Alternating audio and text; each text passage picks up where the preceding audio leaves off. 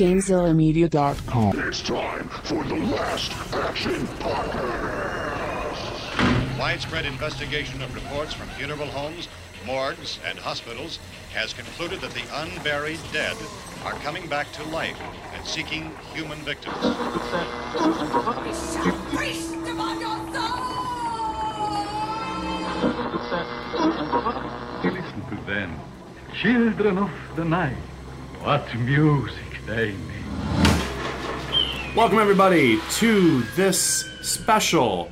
It is Nightmare on Last Action Podcast with the Sphinx and Deadite. I'm not gonna hurt you. Not gonna hurt you. I don't believe you. Uh, so, welcome. We are doing classic, as we keep doing classic horror movies here on our special episodes here. Uh, the new stuff is too scary for me. I don't have the constitution for the new stuff. no, fair enough. We are doing 1980s Stanley Kubrick's. I always say his last name wrong. Kubrick? Kubrick. I don't know why I always want to say like Kubrick, but Cube. It's like Kubert, like Ku- Stanley Kubert. Beep, beep, beep. Kubrick. Uh, his famous movie The Shining is what we are doing uh, this week. And as a special treat, um, this is not the first time for me seeing the movie. Yeah. It is actually the first time for Deadite to see the movie, believe it or not. The tables have been turned. For sure. But we had a really cool experience in watching this movie. So uh, Deadite and uh, Mrs. Deadite, uh, L, uh, actually messaged me because it was playing as a special airing on uh, at AMC 20 Yeah. uh, here in Livonia, Michigan. Uh, so they were doing a special screening of the film. Uh, so we actually went to the movie theater and were able to to watch this film on the big screen, which it was a pretty cool thrill. I'm really happy you invited me to do that, and because we didn't originally have this one on my list because it was one I'd actually seen, but I am so happy that we ended up seeing it.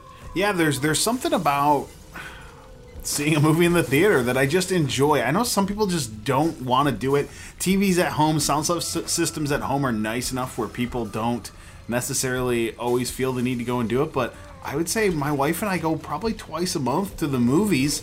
Um, you know, we go when there when there's deals and sales on the tickets and stuff. But I just like seeing a movie in the theater. There's something about like knowing that it's inappropriate for me to pick up my phone and, and flip through, Yeah. or get up and go to. I don't get up and go to the bathroom. I just hold it and I you just the giant screens in front of you. You just get sucked into it.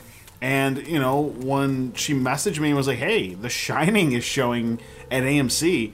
You want to go do that tomorrow?" I'm like, "Yeah, I've. Uh, it's been a movie on my list for years, and to the point where I bought a copy of the movie to watch. Oh, okay. It was in a pack that had several Stephen King movies in it, uh, and then I got it home and I realized that it was a Stephen King's The Shining made for TV miniseries. Oh, oh boy. not the real Shining. It all, you know, I bought it because it had that, it had it, Okay. and uh, I think uh, probably again a made-for-TV version of Pet Sematary. I should have known it wasn't the real deal, other than it was the real it, um, because it was like four ninety nine for three movies. I should have yeah. known, but I, I just, I, so I, I was like, I'm not watching this. I'm going to watch The Shining. I'm going to watch the Kubrick one. So. Yeah, fair enough.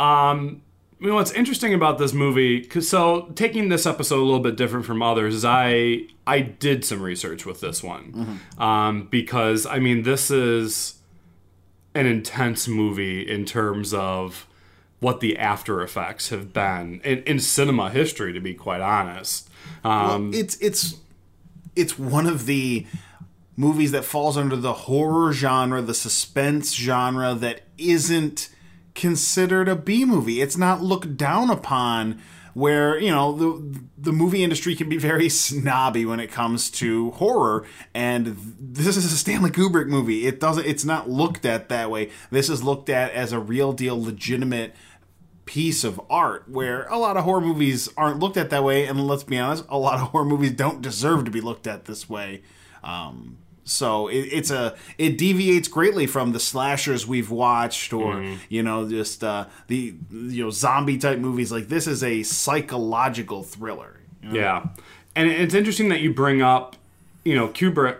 Kubrick. Oh my God, it's Stanley gonna drive me nuts. Kubrick and how, like, he has such a storied history at this point in in movie making with 2001, Clockwork Orange, um, One Flew Over the Cuckoo's Nest. That actually doing the research, this movie was actually not liked critically when it initially came out. Really? Isn't that crazy? So people were not in love with this film. In fact, it's the only movie of his up to this point that was not nominated for a single Academy Award. None. You know that that's mind blowing, and I think we'll talk about it later. But there's one specific area that I would have thought it would have been a, a, a slam dunk for. Yeah. Probably two areas, in my opinion, that this this film would have probably exceeded every. This came out in what 1980. 1980. There's, I'd be curious to know what won Oscars in 1980. Yeah, actually. I'm gonna look it up. Okay. you, you can keep going. I'm gonna look this up just so we know. yeah, I'll tell you. Do you know the Razzies? The Razzie Awards? Yeah, I'm familiar. I'm a horror movie fan. I know about the Razzies. So the Razzies' first year was 1980, and this movie was nominated. Isn't that crazy? That's nuts. It was nominated along with Shelley Duvall, who plays the wife. Wow. Shelley, your performance has far outlived your career. Yeah. I mean, I this might be maybe based on initial critical reviews, maybe the the worst initially rated movie ever maybe because Compared even to its longevity and its right? influence. Yeah. Cuz even all people that were still around over time have looked back into this movie and were like, "Yeah, I was wrong." Like I, I don't know maybe what I was thinking initially. Like maybe kind of what you were mentioning, they were expecting I don't know. They were expecting different from the film, and I think that I, I think it just kind of surprised them. I guess would be my guess, because I think this this is a movie that the level of horror in it is debatable. It's definitely a thriller, um, but maybe more like drama thriller than necessarily horror thriller. Because you even mentioned in the theater when we were there, you're like you knew that only one person is killed in this movie.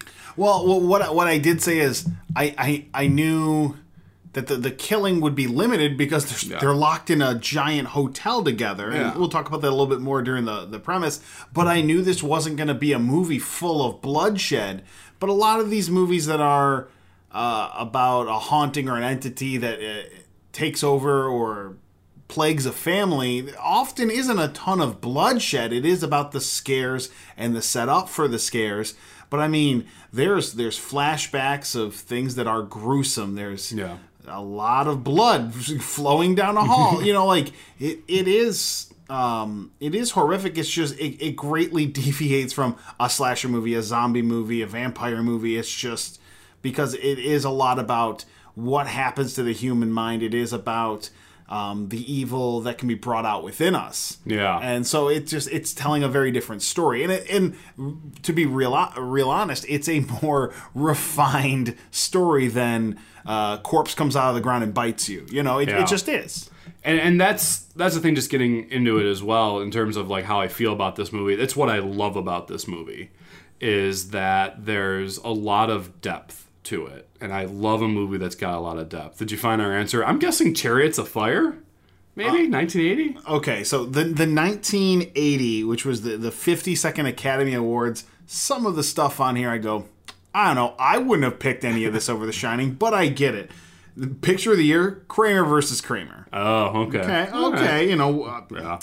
I don't know if that's for me, but uh, okay. Um, Kramer versus Kramer cleaned up in a lot of the categories, uh, but then we get down to best cinematography. That's one I thought that The Shining should have been Oh, yeah. in contention for. Apocalypse Now. Okay. Okay, yeah. I don't like Apocalypse Now. I'll straight up say I don't enjoy war movies at all. It's not a genre I like. I think it is. I like the fictional horror.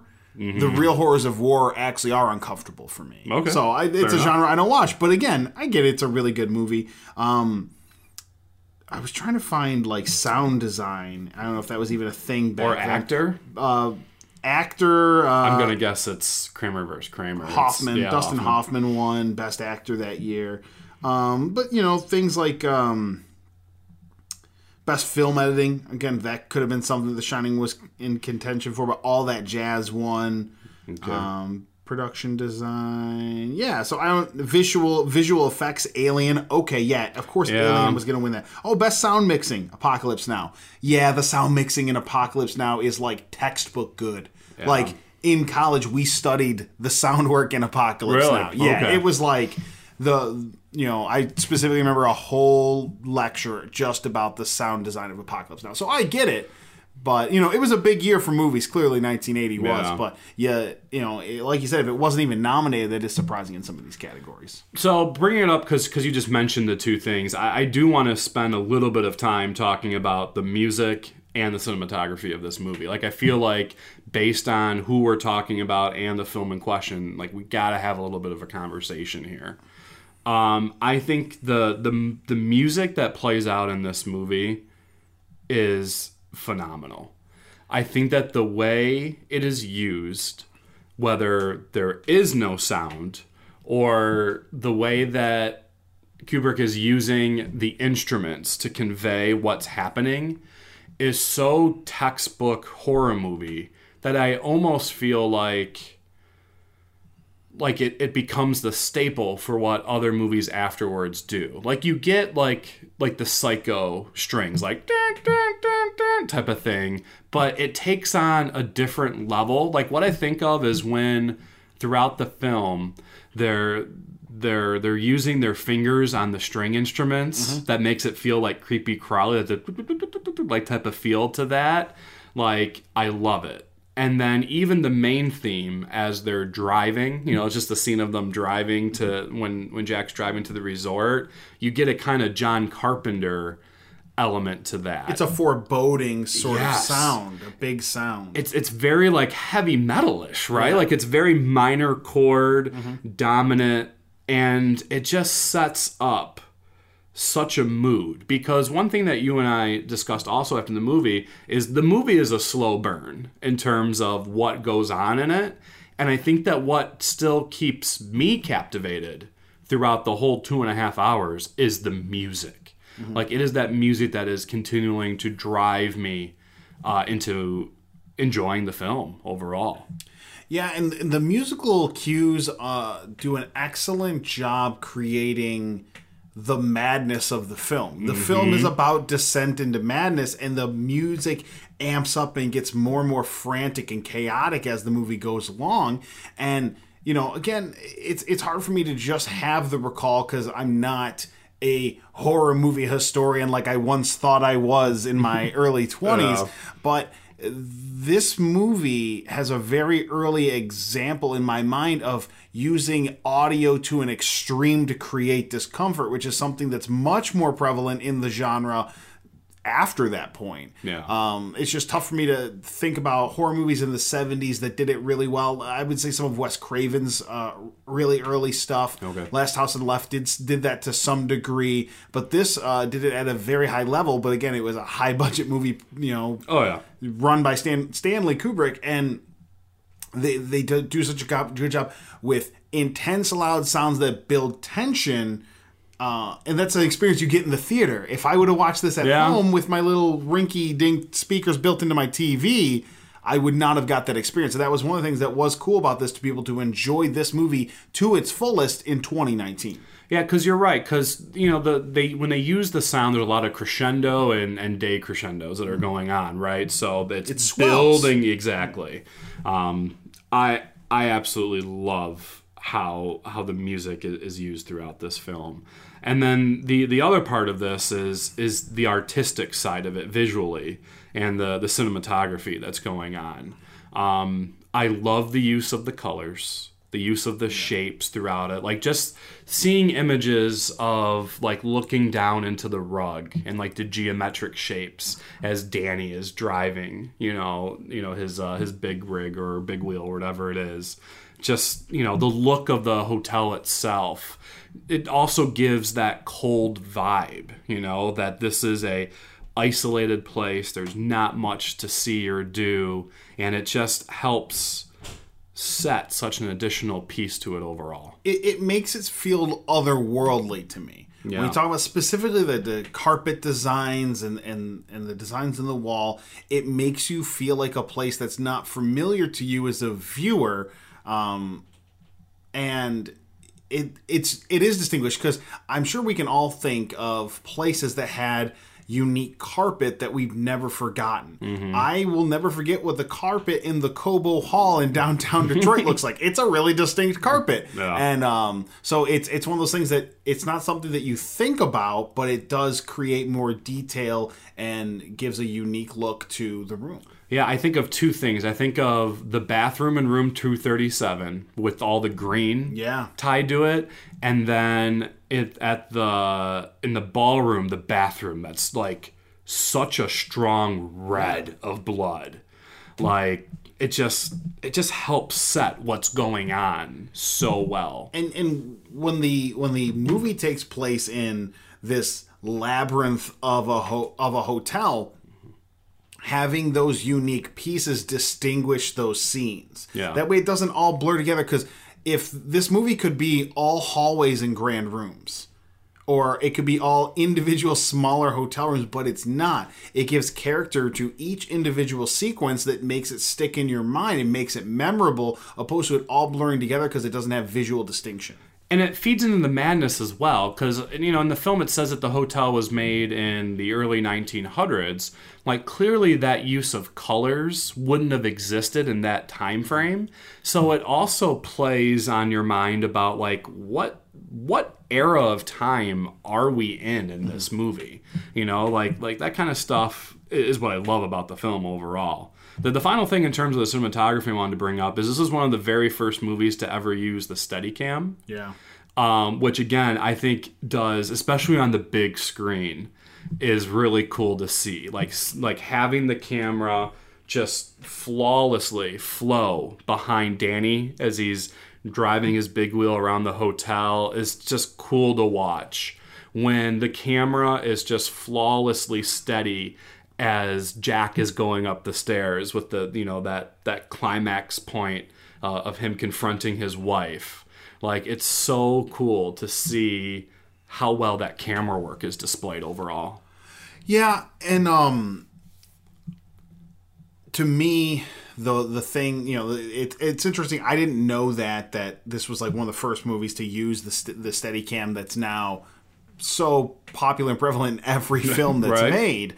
Um, but the use of zooms in this movie, zooming in and zooming out Yeah. to create focus and tension, uh, I really like. That was an area that you know was a direct choice um, of how to shoot and how to present this film that I liked a lot. And stillness too. Like sometimes it's just a blank look that that the characters are giving that just sets such a mood of what's going on.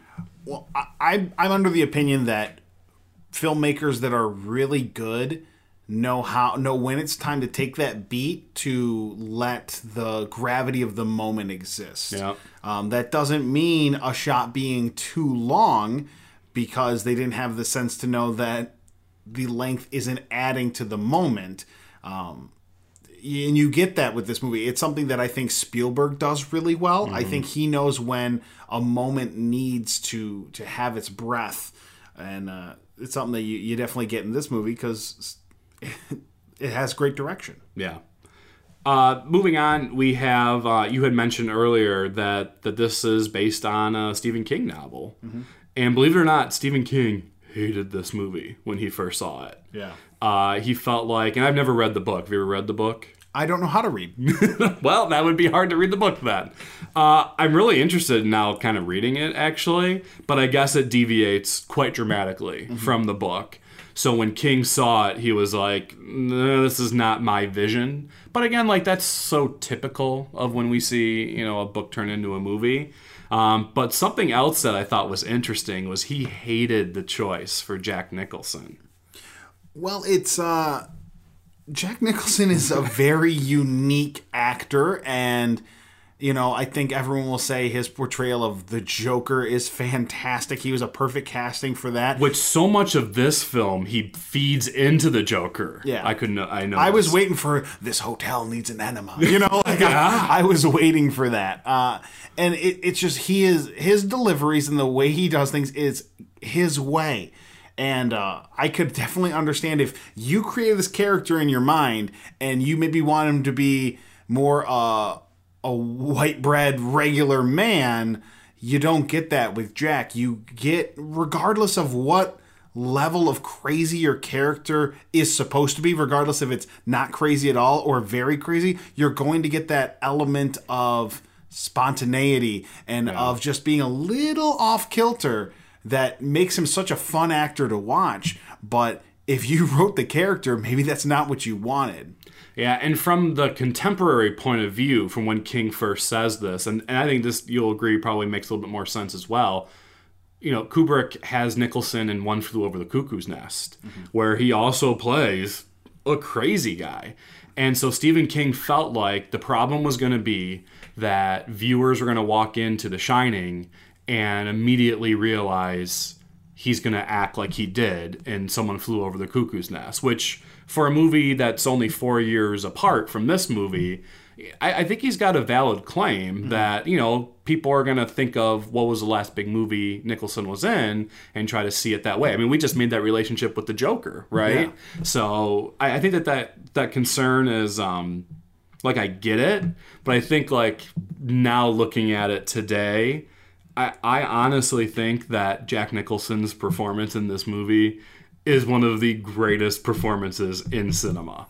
I it is so I don't know, like I don't know how you can capture that kind of craziness without being a little crazy yourself, right? Well, to to further caps to capstone your point, uh, I think we would agree that there was some influence and there was attempt by Heath Ledger to reach what Jack Nicholson did in The Shining. Yeah. and Heath Ledger died trying to be that crazy because I think there's a lot of influence between Jack Torrance and Heath Ledger's Joker. Yeah. I think there's a lot, For a lot sure. of parallels, and and so you you just it just sort of you know just affirms the point you're making. Like there's a certain level of crazy you have to have. Your brain doesn't have to. Your brain can't work the same way other people's brains work to be able to act in that way. I just don't. I don't believe it because you don't get performances like that out of other people. No. And and it's not just you know, I, I would say I don't think Jack Nicholson actually has a lot of words. So much of the acting in the movie are his mannerisms. His facials are yes, awesome. His facial expressions from from when he's being interviewed in the beginning to when he's trying to get the bartender to give him a drink. Like there's just, you know, to when he's in that crazy madness of rage.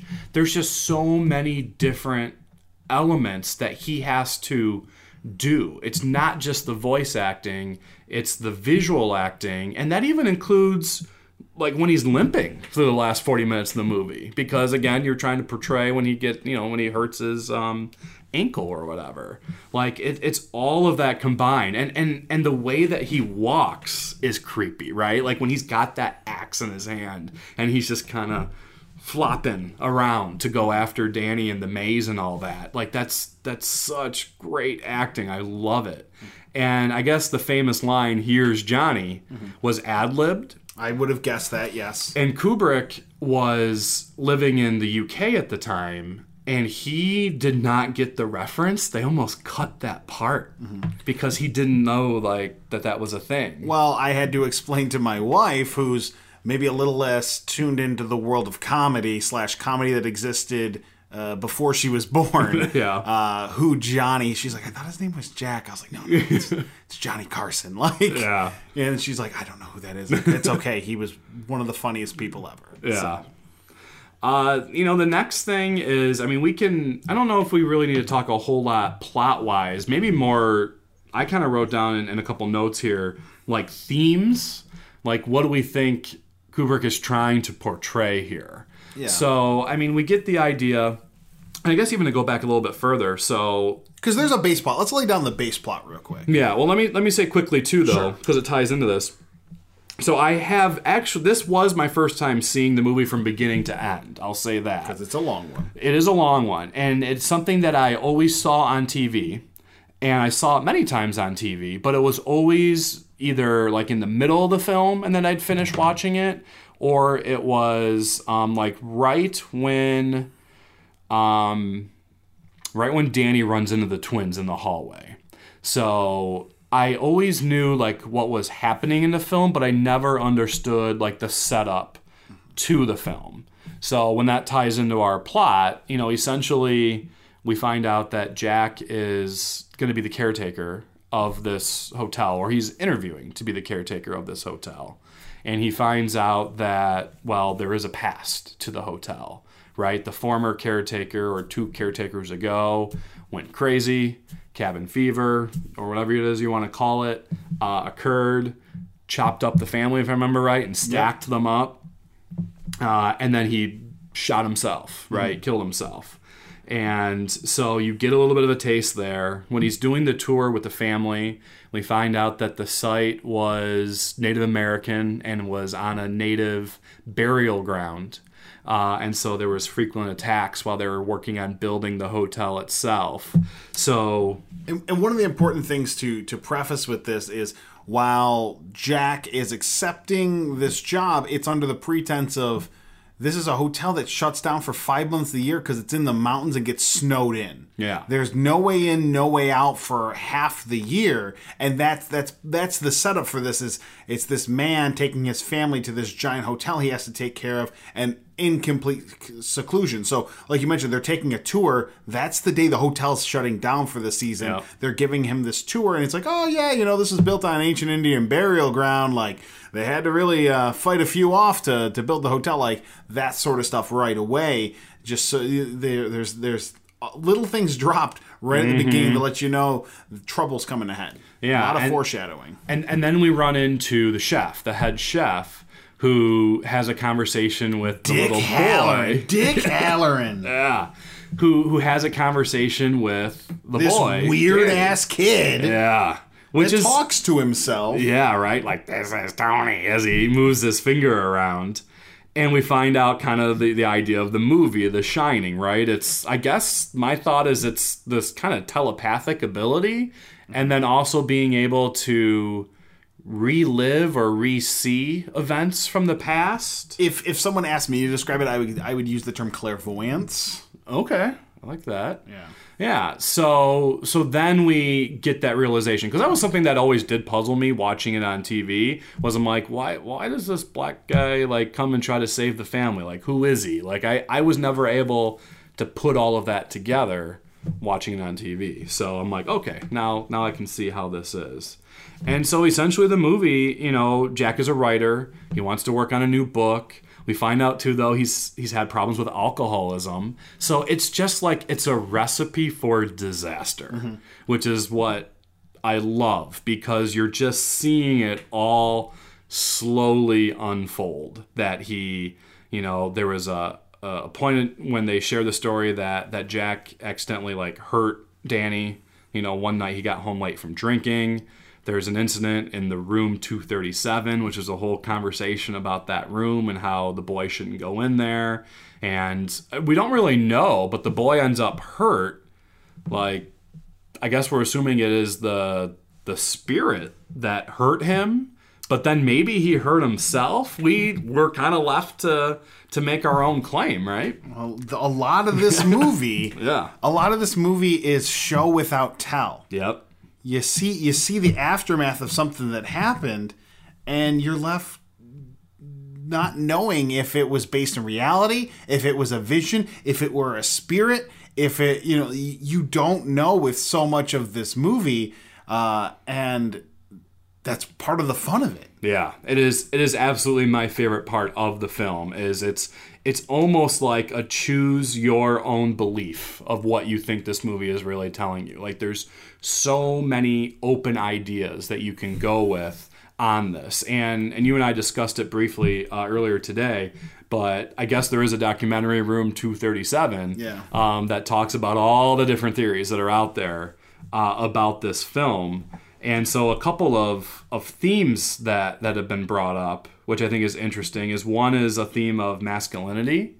So when he's at the bar and he, and he talks about how like I'm the provider and I need to do what I need, you know, we're under a contract. You know, like there's that whole conversation that goes on. There's a little bit of sexism in the film as well. I find that I chuckled a little bit when when they were doing the tour of the kitchen. Jack left to go do something Yeah. else. That was left to the woman.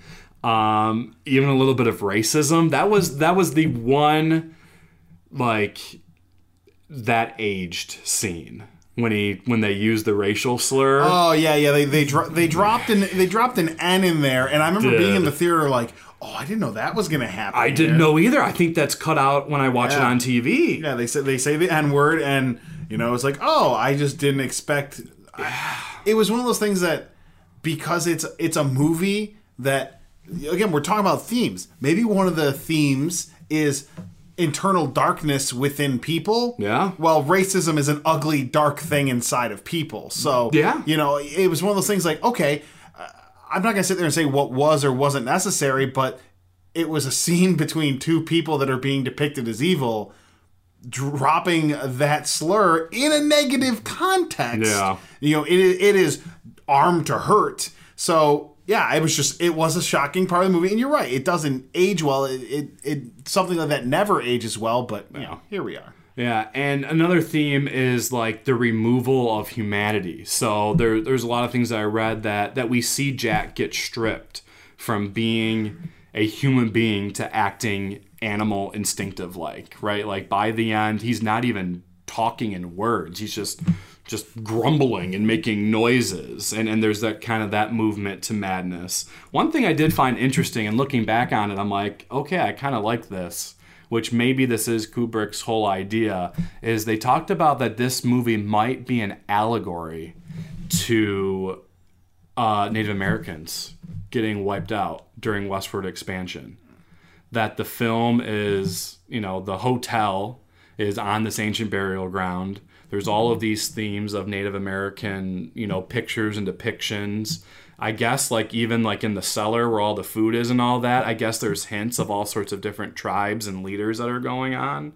Um, they drop a line about the white man's burden. Yep. When, when Jack's at the bar talking to the bartender, um, Yeah. the bartender that you don't know if they're real or a vision or a spirit. Like, Yeah. you know, again, anyone that's not immediately in the the Torrance family, the three members of the Torrance family, we don't even know if they're real or not when they show up in the movie.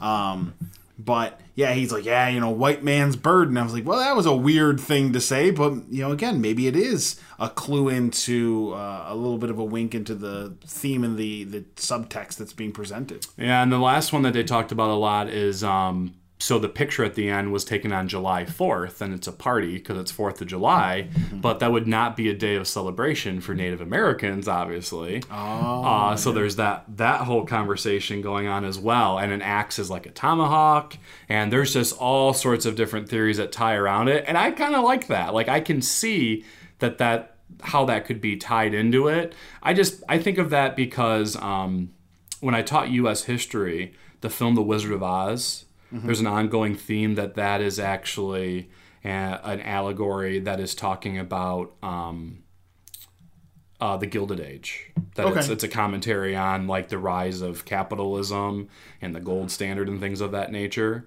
So I feel like this this can very much play a similar role possibly in what he's trying to do here.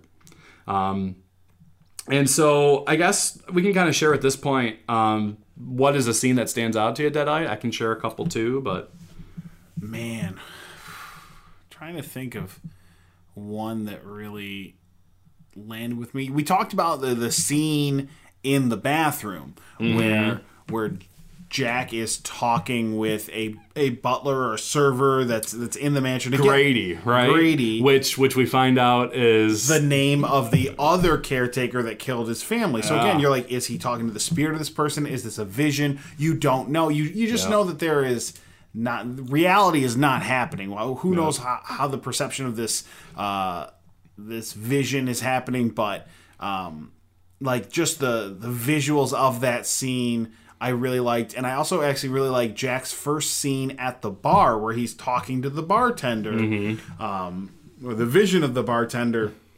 Again, it's the, it's the facial ticks, it's the little little things about that one that I really liked. And I love to I love the second scene in the ballroom where he walks in and it's a whole huge party. Like I just love the way it's all set up because he kind of walks in like it's tough to get at like what is he thinking? Is this like normal? Because he just kind of strolls up to the bar like uh I'm blanking on the the bartender's name. Lloyd. Lloyd, you know what to do, right? Like he just acts like this party going on around him is perfectly normal right now. And then when the drink spills on him, like it's like okay, whatever. And then like you mentioned that scene into the bathroom, the tension that goes on between Grady uh, and Jack in that red bathroom. I love that as well. And my other favorite scene in this movie, obviously, Naked old lady, cool. We, no, not Naked Old Lady. Naked Old Lady freaked me out. Um, again, I think that's a scene that that gets partial. I, it must get cut or edited when it's on TV. Just like I also didn't expect the the naked black lady images in um, in the, in the, in the yeah. chef's apartment. There was, there was more than one fro in each picture. yeah, that threw me off a little bit. But my other favorite scene, well, I guess two more, but again, I think they're the most famous ones, is obviously when he's got that axe and he's going into the door, which I guess um, I read that Jack Nicholson was um, a fire rescue volunteer. So Really? originally it was not a real door, and I guess Jack like ripped through that door so fast that Kubrick's like, you know, what, let's try a real door, and then that kind of slowed him down to bring in that emotion. Yeah. But I love it. It's not so much the hear Johnny line. I like it when he when he brings up the three little pigs. Yeah. Like that's such a creepy thing to say. Like, huff and I'll puff and I'll blow your house in. And just the way like he talks. And then obviously the chase with Danny in the maze. I love that. And when his body freezes at the end. Mm-hmm. So good. So good. I also really like there. There's a scene. It's now at least the second time that we've seen Jack be just awful to his wife Wendy. Mm-hmm. Just like because again, the movie starts to show this person's descent into madness, but you don't know are we seeing madness? Are we seeing who this person actually is? We don't because we don't know the character well Yeah. enough. Um, but the the second scene, they're on the stairs, and she has a bat. She knows that there's something wrong with her husband, and he's going to try and hurt her. And that's why I said earlier, "I'm not going to hurt you." You know, like, you know, it's uh, it's a really good scene. Yeah.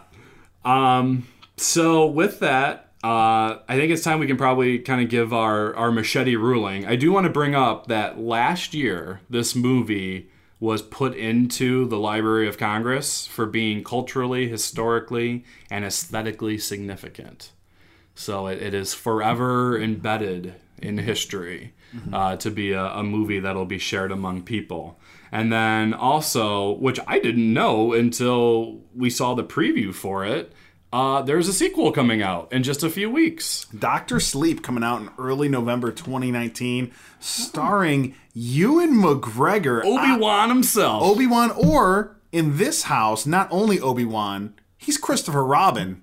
yeah. That Winnie the Pooh, That's that true. Christopher Robin movie is a good movie. I haven't seen it yet, but um, I my my wife purchased the replica of all of the Winnie the Pooh toys from that movie. So they're, they're gotcha. adorable. So um, I'm I'm actually excited for that. After seeing The Shining for the first time, it got me you know pumped up. I'm like, I want to go see this Doctor Sleep movie. Yeah, I definitely do as well. Um, I can go first on the rating because Sure. this is your first time seeing it, so I'm curious uh, how you want to deal with it. I I find this an absolutely terrific movie. Like I love every single piece of it. I love the acting. I love the look. I love the feel. I love the pace. Even though in in 2019 that's a pace that I don't think could work anymore. But um, you know, I love watching the madness and the acting that goes on in the film. I mentioned my love of this movie, or of the music rather. It, it's it's like a near perfect movie for me. Like this is one that I could watch. Oh, I do. Like like it, it always hits TV this time of the year, and it's again even though I always catch the the tail end of it, I always will sit and watch it and will not leave until it's it's over. I'm giving this a full five machetes. Oh. You won't offend me. No, you I'm- have that look in your eyes. I'm trying to make an internal decision of what I want to do. Yeah. Um, So, when I was younger, again, I did a lot of time studying film and movies in college, and I would definitely say at a point in my life, I would have, cons- looking back, I'm like, man, I was pretty pretentious at the way I thought of movies, and I grow in, I grew into being like, movies are just fun. Mm-hmm. Like, it doesn't matter if they're artsy or intelligent or overthought, like movies can just be fun. And a lot of what we're talking about this month is movies that are just fun. And I love them because they're fun, or I love them because they, they the characters are cool, or the gore was cool, or the setup and twists were cool. Um, but this movie is actual art, you know, like from the the story was a, a crafted love story by Stephen King and the cinematography, the sound design, the choices, the acting, everything in this movie was art because this was a high budget, masterfully crafted film.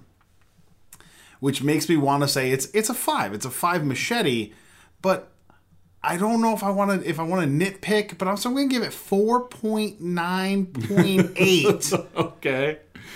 there had to have been some other choice in direction to convey that Danny had like an alter ego best fr- like imaginary hmm. friend different than him wiggling his finger when he talked in a different voice.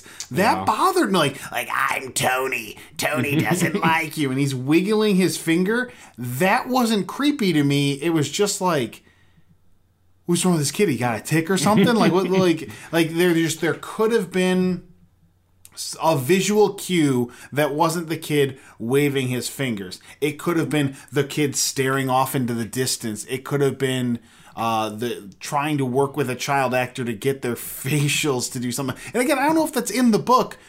But if it is stupid, wiggling your finger and talking in a different voice w- didn't elevate the tension, or it just to me that that's the one nitpick I had that bothered me throughout the movie. There was something we had to see a lot, and then, again, that's super nitpicky for something that is Yeah. what you consider an artwork and a classic and a masterful film.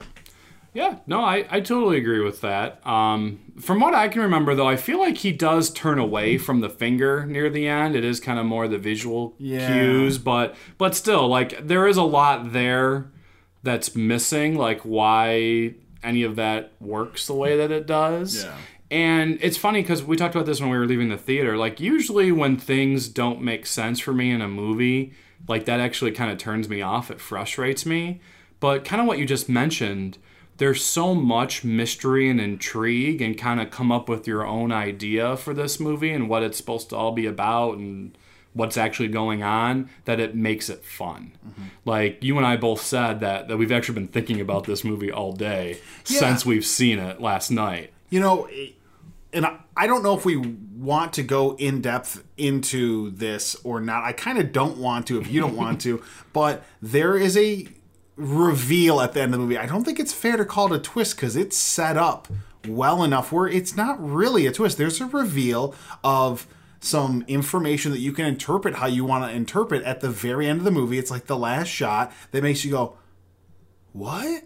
Yeah. Wait a second. What was really happening the whole time? And that's what I've really been dwelling on. Like, okay, we, we know these facts based on dialogue in the movie, but what does that actually mean? What actually happened there at the end of the movie? And again, eh, because we haven't given away too much of the movie uh, beyond that, if you haven't watched it all the way through, I want you to watch it and think about it yourself and get in the Gamezilla Media Discord and chat with us about it. That's what I was gonna say. I, I am curious what other people's opinions are of this movie because again, like it wasn't well received when it first came out, but now it's thought of as, as a work of genius.